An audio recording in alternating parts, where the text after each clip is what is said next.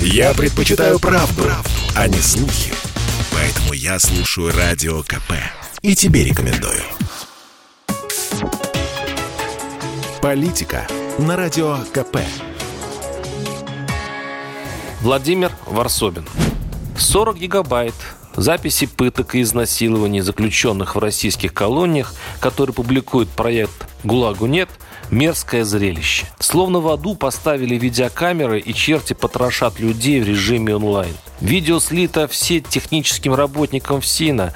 Он после своего отчаянного поступка бежал на Запад и рассказывает, что эта эсэсовская видеобаза велась тюремщиками для шантажа зэков. Посмотрите видео. Точнее, попробуйте. Самое непостижимое, вот эти демоны на видео, насилующие ломающие кости, потом снова оборачиваются в обыкновенных людей, приходят домой, целуют жену, играют с детьми. Словно эсэсовцы Освенцима, они по выходным живут нормальной гражданской жизнью, чтобы утром снова пойти на нужную стране работу с газовыми камерами и крематориями. Некоторые из них найдут, дадут по 2-3 года, за что расстреливали нацистских палачей, им скорее дадут условно. Таков порядок. Нет-нет, государство, конечно, против нарушений. Уже случилась отставка главы Саратовского ФСИН. Комиссии сейчас мчатся по зонам. Государство скоро скажет. Все, ребята, расходимся. Вопрос решен. Через неделю все забудут. ФСИНовцы подкрутят защиту от следующего слива, но русские освенцимы будут работать дальше. И главная причина не во ФСИНе. Да, я рискну сказать об этом прямо. Беда в том, что черти не только на том видео. Они рассредоточены в душах российских граждан. Приведу пример. Я сейчас в Тбилиси. Здесь в 2012 году появилось похожее видео. В тюрьме вениками насиловали заключенных. Ярость грузин была страшной. Сотни тысяч на улицах. Всесильный, казалось бы, Саакашвили проиграл выборы и бежал из страны. Кто знает, если бы не эти злосчастные веники, он бы и сейчас правил Грузией.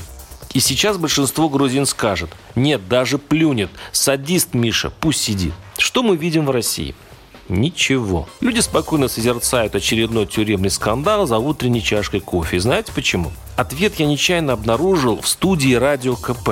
Все мои передачи о нарушениях прав человека в тюрьме разбивались о всенародное мнение. Нечего жалеть подонков. Преступник должен мучиться. Он, это в подсознании, не человек. И все аргументы разбиваются парадоксально. Да, мы не доверяем ни суду, ни полиции, ни власти. Мы знаем, сколько в тюрьме сидят безвинно.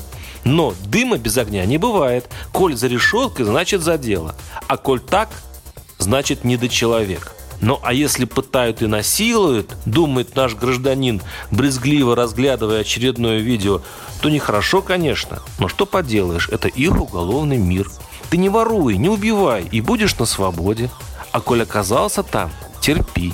И эта психология терпил так глубоко в народе, что думаешь, боже правый, от чего это? Какую функцию в таинственном устройстве народа русского она несет?